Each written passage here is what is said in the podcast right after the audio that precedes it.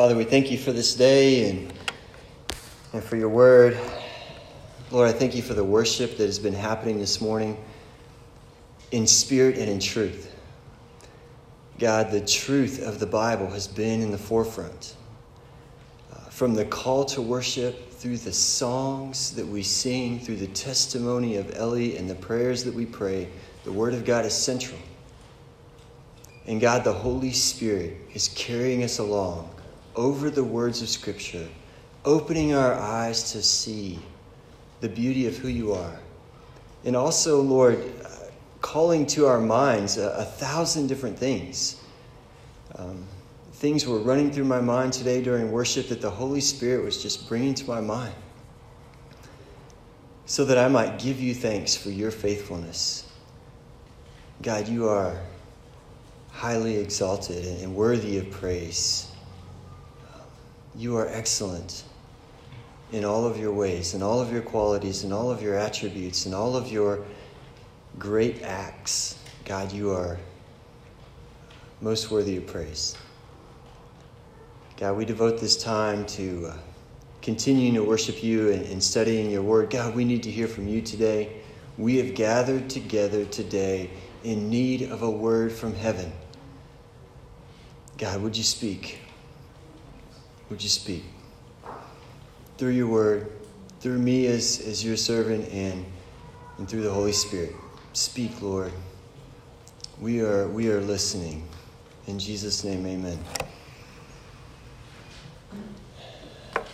So today, as we dig into 1 Peter chapter 2 verses 9 and 10, I'm going to address a major problem that we have in our world, in our country, and even in our churches. A major problem. And the problem is that people everywhere are suffering to the point of death from an identity crisis. That's the big problem. People in the world don't know who they are, they lack an identity. And therefore, they lack an overarching, overarching purpose for their lives that gives them meaning and motivation. That's going to be a major principle that we talk about today that identity gives you meaning and motivation. And so many people are lacking an identity. I want to give you some examples of the way that the world in particular is suffering from an identity crisis. Think about science textbooks that teach that human beings are descendants of monkeys. For all of their, their research and their worldly wisdom, the best identity that the authors of these books can come up with is that we are nothing more than glorified animals. Uh, that's an identity crisis. Children and young adults are in a state of crisis, trying to decide for themselves what gender they should adopt because they don't understand how God has designed their sexuality. And the stories that I hear in the podcast and in the news about young children being taught that they need to choose whether they're going to be a boy or a girl, or even a human being or an animal. It's an identity crisis. What about people in their mid 30s and 40s? What, what, what are they going through? Oftentimes, people in their mid 30s and 40s are going through what we call a midlife crisis, right? They leave their families in search of a new career that will meet their need for meaning and motivation. They feel like they're stuck on the hamster wheel of life. It's just like, my life is going nowhere. I've got to get out of here. There's got to be more to life than what I'm experiencing. So they have this crisis. And they think that the only way out is down a road of brokenness. But they think they're doing the right thing by divorcing their wives, having an affair, going in search of a new career. And they write books about all their adventures. That's an identity crisis. Mothers don't understand that the child in their womb is their child. Therefore, as the child's mother, they are meant to give birth and raise and nurture that child. Identity crisis. It's not hard to see that there is a worldwide identity crisis happening. As a result, the tragic results are that suicide rates are skyrocketing. Talk to the average teenager and ask them about uh, suicide and if they have lost friends to, to something like that. And it's, I mean, most of them have. The grip of darkness and despair is tightening every day. And you may be here today and thinking, well, I, am doing really well, and, and I, I know who I am, and I don't feel like I'm in any kind of crisis. And that might be true today for you. But if your life is not based on a God given identity, your confidence will not last. It's only a matter of time before you will break down like the rest of the world and have this identity crisis. You're not building your life on the truth of God, therefore, your foundation will fail you. And you will find yourself in pitch black darkness, wondering who you are where you came from, and how did you get here? And where is your life even heading? If your life is not built on a biblical foundation of your identity. And I mentioned that this problem plagues the church as well, and surely it does. We are a forgetful people, and we live in the midst of a culture that promotes a lifestyle and a mindset that will lead us back into the throes of identity confusion or the loss of our identity altogether. I have seen people, as a Christian, I have seen people that I looked up to, admired, and respected, and, and, and wanted to be like them when I grow up, so to speak.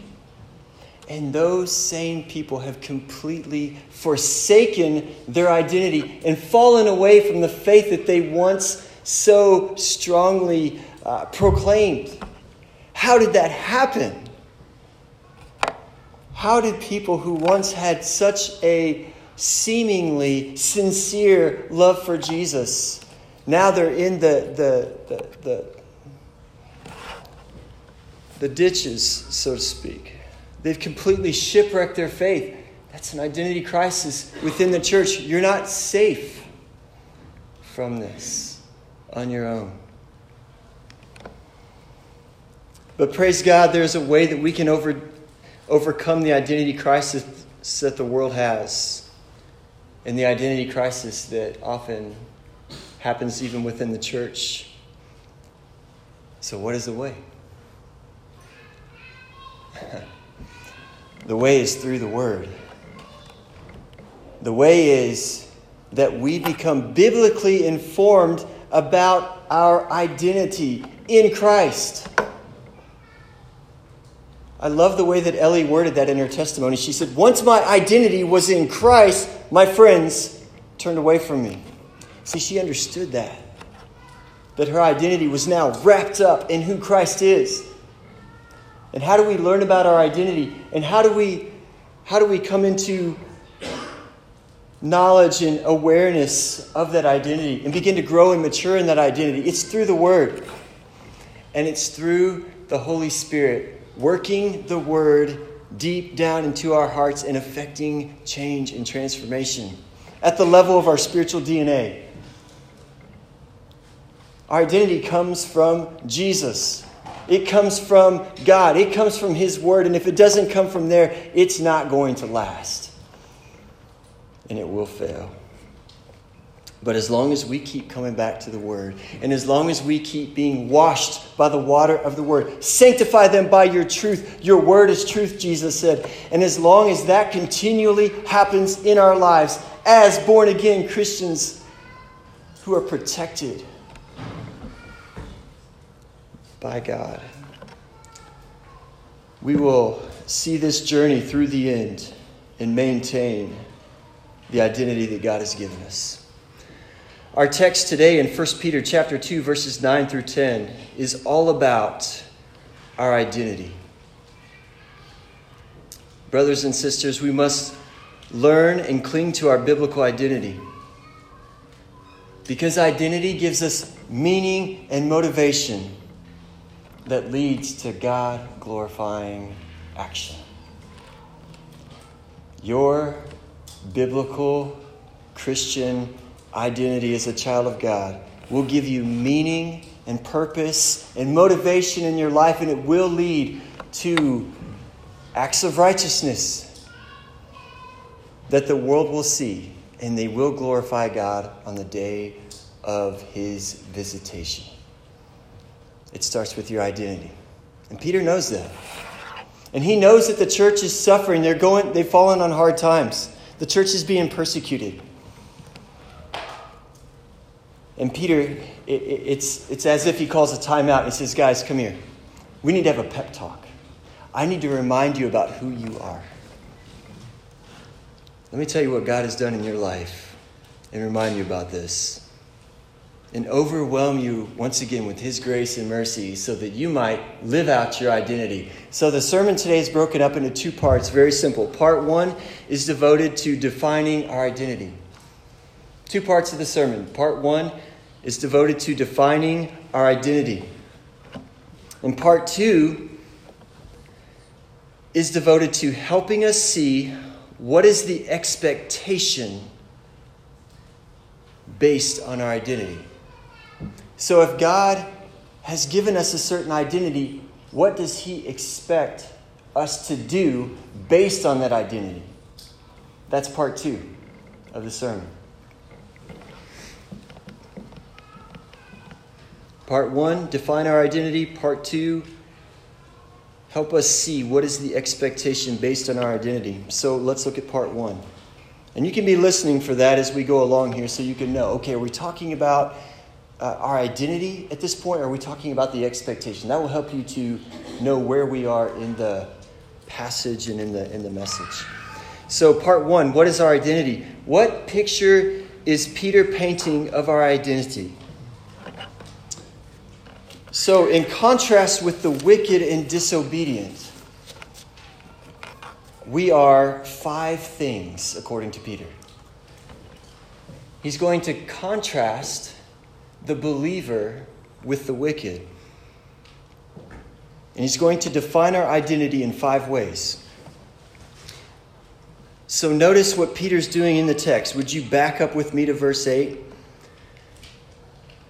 He's talking about people who have rejected the cornerstone. They've rejected the gospel, rejected Jesus. And he said, To those people, Christ is a stone of stumbling and a rock of offense. They stumble because they disobey the word as they were destined to do. So Peter talks about the wicked and where they're headed and that God is going to give them over to what they want. They love their sin, and God says, Have it your way, and your destination will be destruction. That's where the wicked are going. I have to say that that's where you're going today. If you are not informed about your biblical identity, and unless you understand who Jesus is, and we'll, we'll talk more about that, so stay with me. But the wicked are headed for destruction. And I love the way that Peter turns it around now in verse 9. But you. but you, not you. You're not headed for destruction. God has a different plan for your life. All of us all of us were on that road to destruction, right? All of us know what it's like to be steeped in sin, slaves of sin, bent in the direction of sin, so proud that we could not repent. We were dependent on, the God, uh, on God's mercy to break into our lives, to track us down, to rescue us. So we were on that, that road of destruction. But now, in verse 9, Peter says, But instead, you are a chosen race.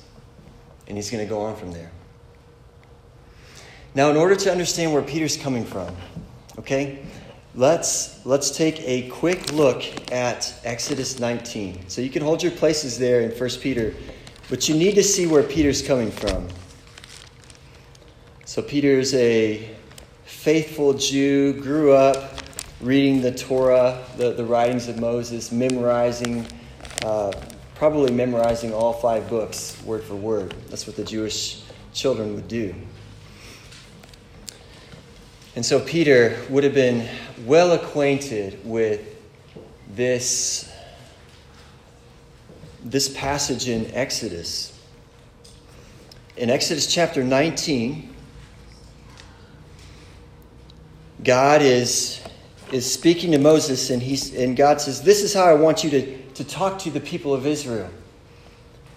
He says in verse 6 You shall be to me a kingdom of priests and a holy nation. These are the words that you shall speak. Okay, I, I should have backed up, shouldn't I have? All right, verse, let's look back at verse 5 too. Now, therefore, if you will indeed obey my voice and keep my covenant, you shall be my treasured possession among all peoples, for all the earth is mine. So keep that in mind, what he's saying here. Obey my commandments, you will be my treasured possession among all peoples. So, out of all the peoples, you, I am choosing you. You are my treasured possession, God says. And you shall be to me a kingdom of priests and a holy nation. These are the words that you shall speak to the people of Israel, namely to the people of God. So this is this is what is on Peter's heart.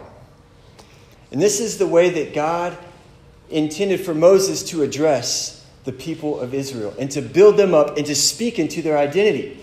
And now Peter is taking these same words from the Old Testament and he's bringing them into the New Testament context to a predominantly Gentile church and he's speaking the same things to them. In the same way that Israel was the chosen people of God, now you, the church, are the chosen people of God. So I wanted you to see that back in Exodus, and I'm going to refer to that as we go today. Okay? So remember those words that God spoke. They're very familiar, although they're not word for word the same. We'll talk about why as well. So back into 1 Peter, come with me. So here we are in 1 Peter chapter 2 verses 9 and 10. God says, "But you are a chosen race." This is one of the five ways that Peter is speaking into their identity. You're a chosen race. What does it mean? He's saying you are the chosen people of God. You're special to me. Again, we said this is pro- predominantly to a Jew or a Gentile audience. Why did I say that? Well, if you look back in 1 Peter chapter 1, verse 1, it says, Peter, an apostle of Jesus Christ, to those who are elect exiles of the dispersion in Pontus, Galatia, Cappadocia, Asia, and Bithynia. Notice that Israel is not on that list. This was Gentile territory.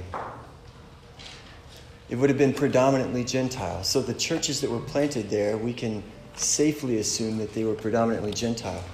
But Peter is speaking to this church as if they were Old Testament uh, Israelites. He goes on, he reinforces this idea, right? In verse 10. Look at verse 10. Once you were not a people, but now you are God's people. That's the point. You are the people of God. Israel was called the, the chosen people. And now Peter is saying, You Gentiles, you who believe in Christ, you are no different than Israel was in the Old Testament. You are the people of God. When God looks down into this world, he sees two different kinds of people. He doesn't see Americans and Somalis and Chinese, etc. He sees people that know him and people that do not know him. Does it make sense? He sees people that are his people or people who are not his people. That is the way that God sees this world. And he says to you, He says, You are my chosen people. I have pulled you out of this world. I have a purpose for your life. It's amazing that God sees you as his own. When he looks down in this world and he sees the sheep and the goats, the light and the dark, he sees you as light in his sheep. Amazing. Thank you, Lord. Secondly, God sees you as what? A royal priesthood. Follow along in your Bibles. You are a chosen race. You are a royal priesthood. Now, Peter, you got to understand, he's a preacher, right? Look at the day of Pentecost. He preaches the word, proclaims the word. His tongue is on fire, so to speak. His words are on fire by the Holy Spirit. Preaches to the crowd. 3,000 souls come in. Peter's a preacher. He is hammering the point here. You're a chosen race. You're a royal priesthood. You're a holy nation. He's just boom, boom, boom. Identity, identity, identity. You're a royal priesthood. What is a priest? What is a priest? Why does he call the church a priesthood? Well, it's a group, a collection of priests. And a priest is a living representation of God. So God is great and God is good. But God is also high and holy, He inhabits eternity. So, how does God reveal Himself in this world? Through His Word, by His Spirit, in living representations of Himself, in people that He has claimed through His chosen people. If you are the chosen person of God, He has a purpose for your life. He, he has brought you into a priesthood. God reveals himself through human mediators or priests. A priest is to represent God because he knows God and he draws near to God and he knows the Word of God and he follows the Word of God and he's been changed by the Spirit of God and so he can help other people follow in his footsteps. That's your job as a priest. You know the Word, and you know God. Don't you just appreciate it when you're around people who know God? You're like, man, that, that guy, he, you could just tell. That guy walks with God. That guy knows God. That lady, man, there is just a presence about her. Light is beaming out of her countenance. Whew. Why are we called a royal priesthood? Oh, I love this. This is good. Thank you, Peter. Uh, notice earlier that he called you a holy priesthood, right? In verse 5. He says, You're being built up as a spiritual house to be a holy priesthood. Now he says, You're a royal priesthood. Why the, why the difference in the adjectives? Um, Old Testament, back in the book of Exodus, it said, You're a kingdom of priests. Same kind of idea there kingdom of priests, royal priesthood. Hear that king, hear that royal. We are a royal priesthood because we are in the royal service of the Lord Jesus Christ. He is the King of kings.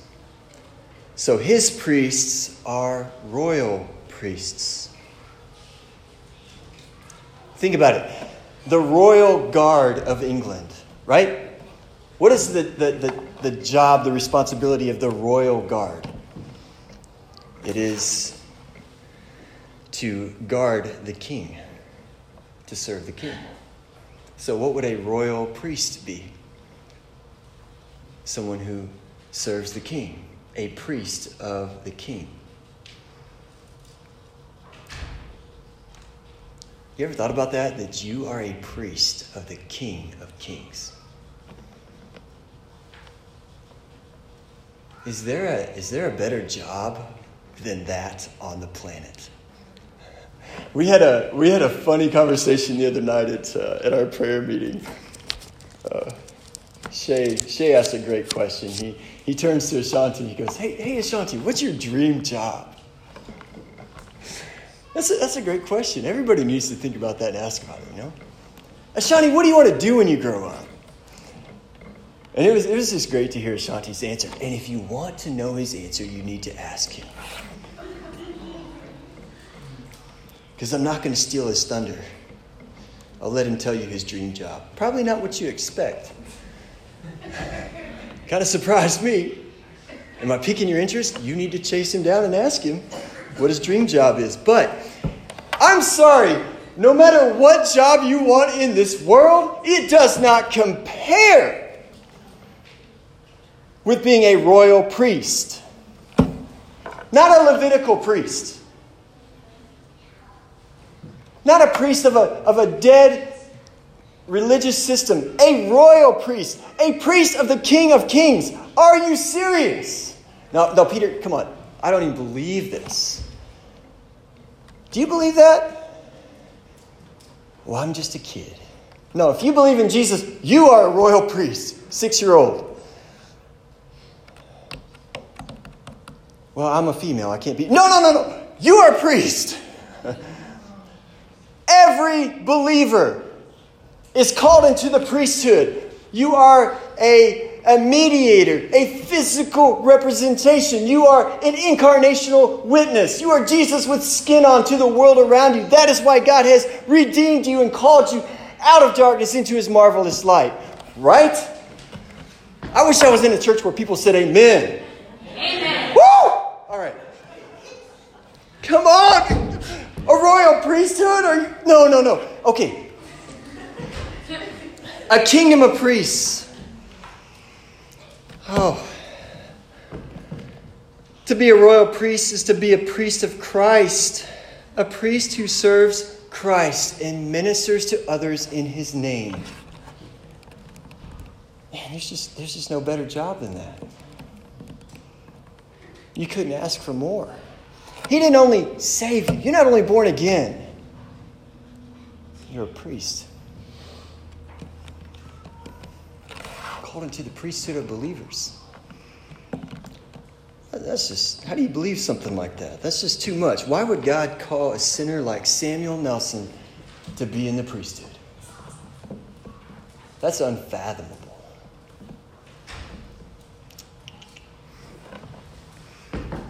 I, am sure Peter was just blown away by this. Peter was a, a fisherman. And Jesus came walking along the shore and said, I want you to follow me. And I'll teach you how to be a fisher of men. I'll teach you how to be a priest in the kingdom of God. And Peter probably started off thinking, Hey, Jesus, you picked the right guy. I got, I can follow you. I can serve you. What did he find out on the night of the, the crucifixion or the eve the night before? He found out that he was a sinner. He was a coward. He was full of himself. In no way did he deserve to be a royal priest. So the guy writing this letter to you is a failure. But he's been redeemed. This guy if anybody was just blown away by the grace of God, that not only would he be saved, but called into the priesthood? Really, God? Really? Peter next says, You are a holy nation. A nation is a group of people under one authority. This is the same thing that it said back in Exodus, right? You're, you're a holy nation. Now, the American people are call themselves one nation under God. It's not really true, is it? In many ways. In most ways. In ever increasing ways. That's not true. But the church is one nation, one people group under God. You are a holy nation. You're not of this world. You are citizens of heaven.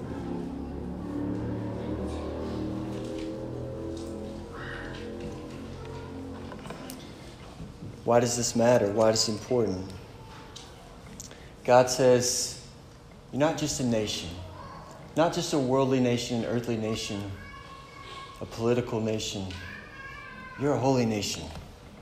I've set you apart. You are my people. You are my special people. Don't forget that. Don't forget it. We identify with the people of God first and foremost. The church is our family. We are a nation of people. When I think about Samuel, who are your people? I told you when I started this sermon, right? When I was in Colorado, Utah, out west, I kept thinking about Central Baptist Church. These are my people. I'm part of this holy nation. I'm part of this new family. Peter says, You are a holy nation. You are the possession of God. Look at further down in the verses here.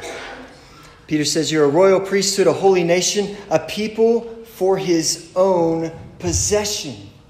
You are the possession of God. I am possessed by God. Make you a little nervous, right? When you hear somebody say they're possessed. but I am possessed by God.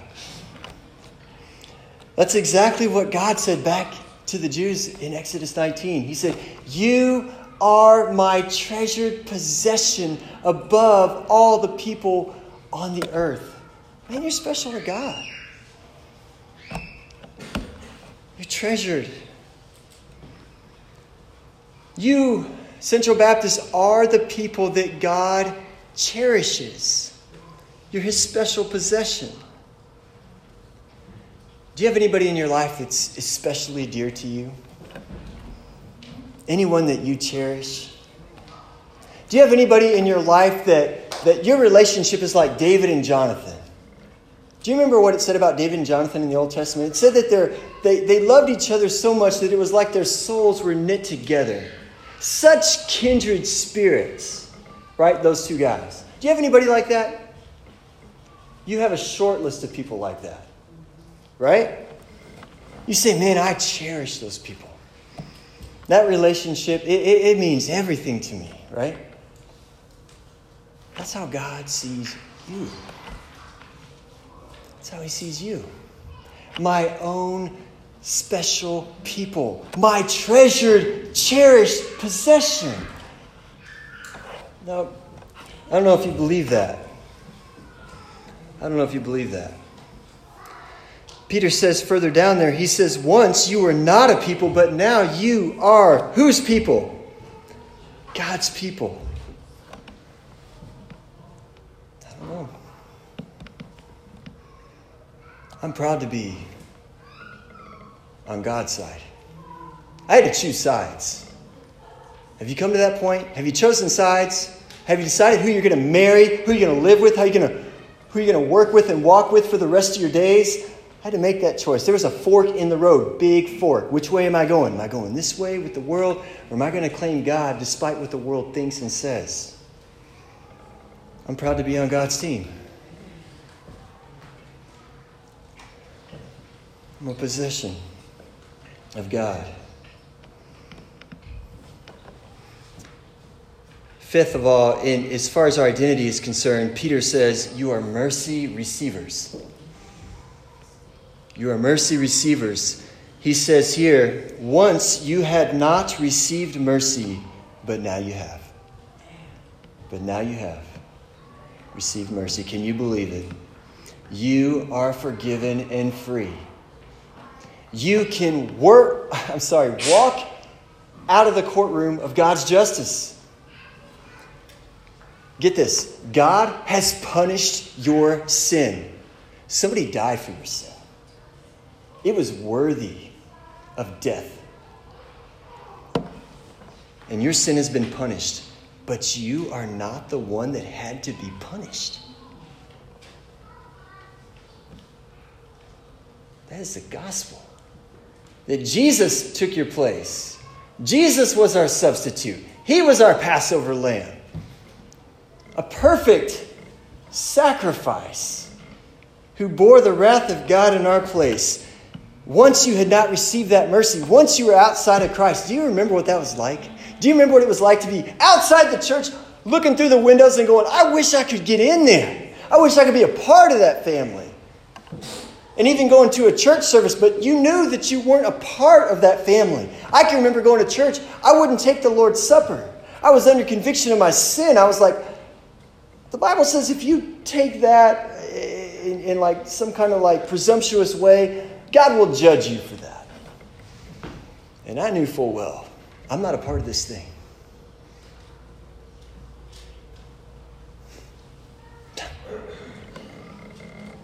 But now I have received mercy, guys. And you have too, or you can too. And you can take the Lord's Supper, and you can eat that meal of celebration with us as a church, because we are your new family if you believe in Christ. Oh my goodness. We're mercy receivers. I don't care how bad you've got it, what's going on in your life, how much pain and suffering you're in, how much it feels like God has hung you out to dry and the lights are out. You can't hear that string of affirmations about your identity and not just be reminded, oh my goodness, so what? So what? No matter what I have to go through in this life, so what? Because look at who I am. Look at what God has done for me. He has saved me, redeemed me, resurrected me, and He's given me a priesthood. And I can testify about Him, and I will until the day that I die. You can't hear those things and not just be uh, roused or riled to action, to be stirred up in your soul. Whew. What is Peter saying? You are the people of God there is no higher honor in this world than to be called a child of God, to be the people of God, to be the church of God. No higher honor. Peter's saying, That's you, and you are the ministers of God. The people of God and the ministers of God. He's hammering home, driving it home. He's spelling out the honor and the identity that God has given to the church. Doesn't that make sense? That if you are God's child, that He would bestow honor upon you, that He would bless you, that He would give you a, a new and a wonderful and inspiring identity? Yes, it makes sense because God is good and He can do that. Look at what Peter says back in verse 7. The honor is for those who believe. But for those who do not believe, well, they've rejected the cornerstone. But the honor is for those who believe. What honor? What honor? This honor, a chosen race, a royal priesthood, a holy nation. That honor is for those who believe. That is an honor. Your identity is full of honor, it is not full of shame. Come on. Who wants to take over here and just keep preaching for me? Come on. I know. You got to be excited about it. Your identity is not shame anymore. It's not, oh, what I did and how I fell and who I slept with and what I, all the closet secrets that you had. It's not that anymore. It's honor.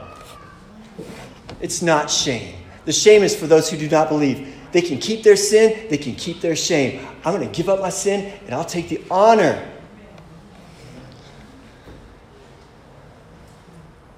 What an honor.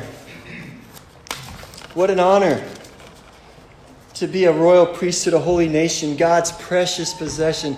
I, I just, it's hard for me to believe that as I stand up here, but I, I'm just filled with joy. I, I'm like, wow, God, you did it. It's all you. It's not me. I didn't do it. I didn't give myself this honor. I never would have dreamed of having something like you've given me. Have you ever received an honor or an award for something? I'll tell you about two honors in my life that, that really stand out as I think about honor. I don't deserve either of these things, um, so I'm not up here bragging about myself. But I'll tell you, the year that I graduated from seminary, I got a phone call that I was going to receive an honor, an award. I got an award for being, uh, what do they call that? the, the Pastoral Leadership Award. I got that my senior year at, at Midwestern. And so during a chapel service, they called me up. And, you know, I'll never forget. It's one thing to receive an award, right? It's another thing. I, I went up to the stage, I was not expecting this.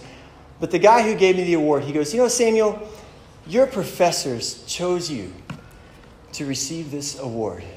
Because, and he looked right into my eyes and he said, Because they see something in you. And they think that there is something special about you. And they wanted you to have this award.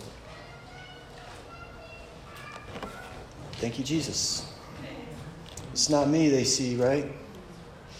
I promise you, it's not me. They would not be giving me that award if they saw me. They see Jesus. Praise God. I got another award. 2013, July 1st when I was voted in to become the pastor of this church. I wept.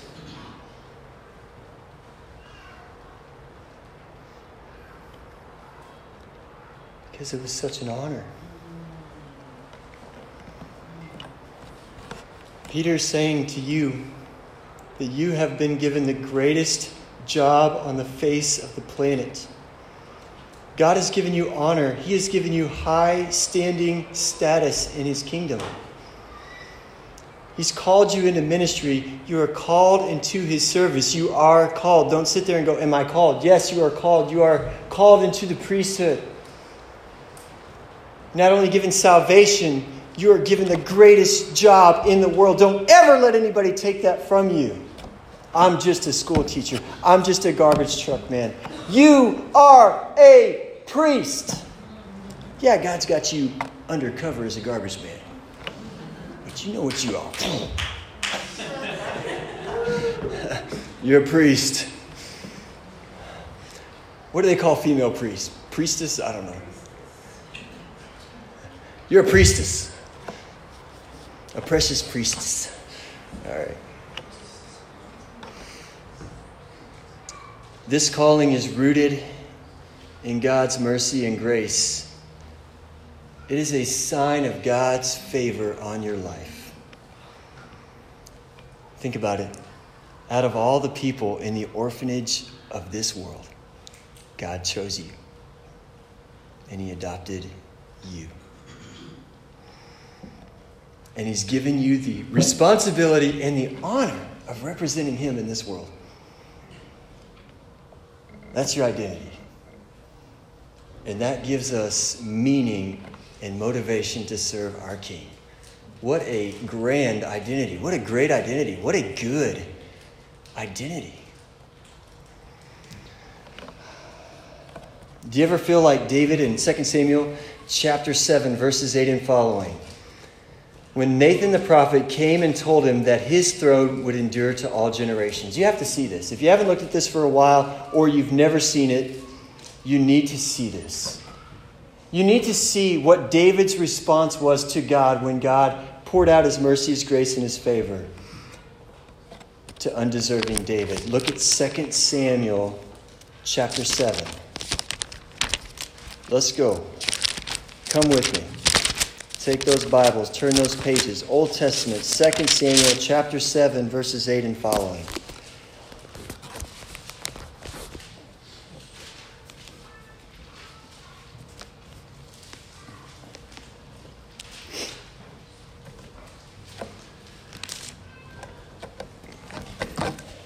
The story goes that David wanted to build a temple for God. And God, God sent Nathan the prophet to David with this message. Verse 8 Now therefore, thus you shall say to my servant David, Thus says Yahweh of hosts, I took you from the pasture, from following the sheep. Listen how God starts that out. You're just a little shepherd. Remember that, David? But I took you. I, I knew. I had my eye on you, David. Even in those days when you were a nobody. I took you from the pasture, from following the sheep, that you should be my prince over my people Israel. I took you from the stable to the very top of the kingdom. Wow. Thank you, Lord. And I have been with you wherever you went and have cut off all your enemies from before you. He goes on. And I will make for you a great name, like the name of the great ones of the earth. And I will appoint a place for my people Israel and will plant them, so that they may dwell in their own place and be disturbed no more. And violent men shall afflict them no more as formerly.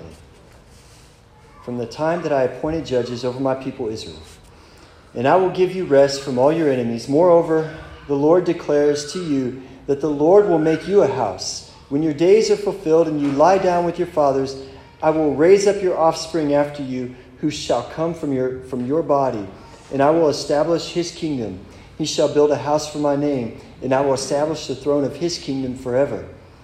I will be to him a father, and he shall be to me a son. When he commits iniquity, I will discipline him with the rod of men, with the stripes of the sons of men, but my steadfast love will not depart from him, as I took it from Saul, whom I put away from before you. And your house and your kingdom shall be made sure forever before me. Your throne shall be established forever. In accordance with all these words, and in accordance with all this vision, Nathan spoke to David.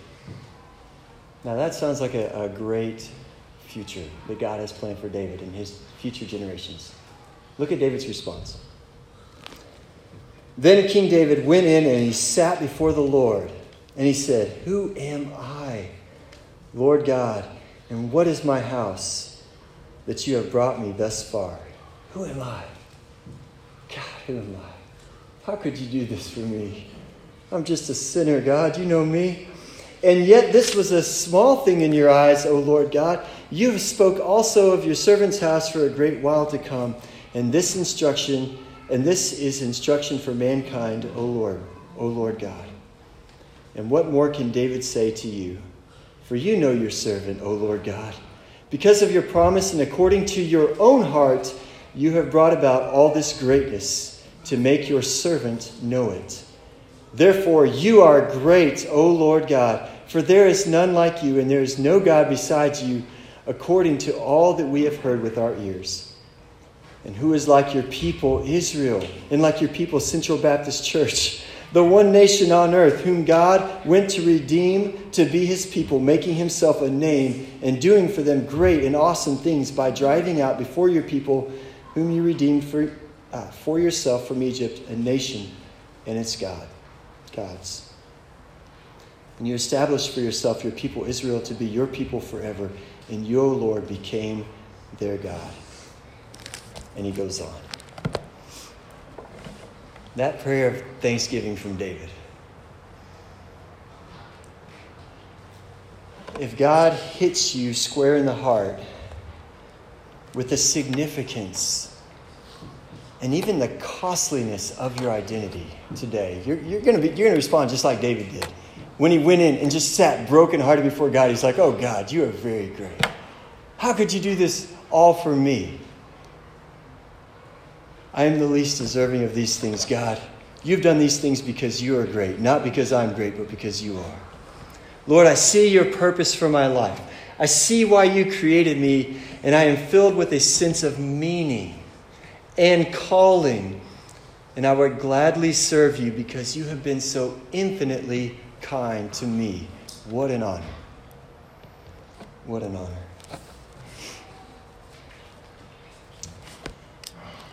Brothers and sisters, our time is, our time is wrapping up here. So we're going to leave part two of this sermon for next week. But I want to ask you before we, we wrap up today have you received this honor? Are you a child of God? Have you been called out of darkness into his marvelous light? Remember what Peter said there? Once you were not a people, but now you are God's people. Once you had not received mercy, but now you have. You have been called to proclaim the excellencies of Him who called you out of darkness into His wonderful light. his marvelous light. Does that describe you? Was there a turning point in your life when you repented? When you saw yourself for the wretched sinner that you are, when you stopped making excuses, when you stopped blaming other people for your sin and owned it before a holy God, bowed your knees at the foot of the cross and repented and turned away from your sin. You said, I don't want this in my life ever again. I want to follow you for the rest of the days of my life. Has that happened for you? Do you have a clear testimony? Or is it fuzzy? Is it confusing to you and to others? Are you confident about your salvation? If you died today, where are you going to spend eternity?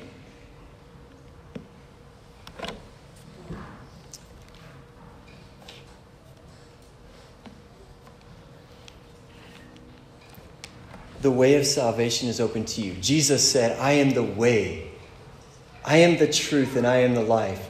No one comes to the Father, to the Father except through me. But today, you can be reconciled to your Heavenly Father through Jesus. Just like Ellie talked about, when her life was radically changed. That can happen for you today if it hasn't already. And if it has happened for you already, man, thank God. Praise God. That's amazing. That's wonderful. And I pray that this reminder about your identity has uh, just inspired a passion in you, that it has uh, just reignited just this passion, this, this meaning, and this motivation for living out your identity. So, next week, we'll talk about what is the expectation for us as believers as royal priests? What does God expect us to do? And if we have time, we'll, uh, we'll look at what does that look like practically in our lives, okay? So let's close in prayer. Heavenly Father, we thank you so much for this day and this time together. God, who are we?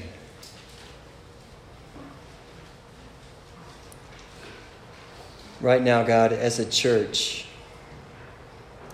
like David, we want to, to go and just sit in the dust on the ground, humbly before you. Like David did with just a broken heart, in awe of how good you were to him. You took him from being a shepherd and you made him the prince of your people. God, you have taken us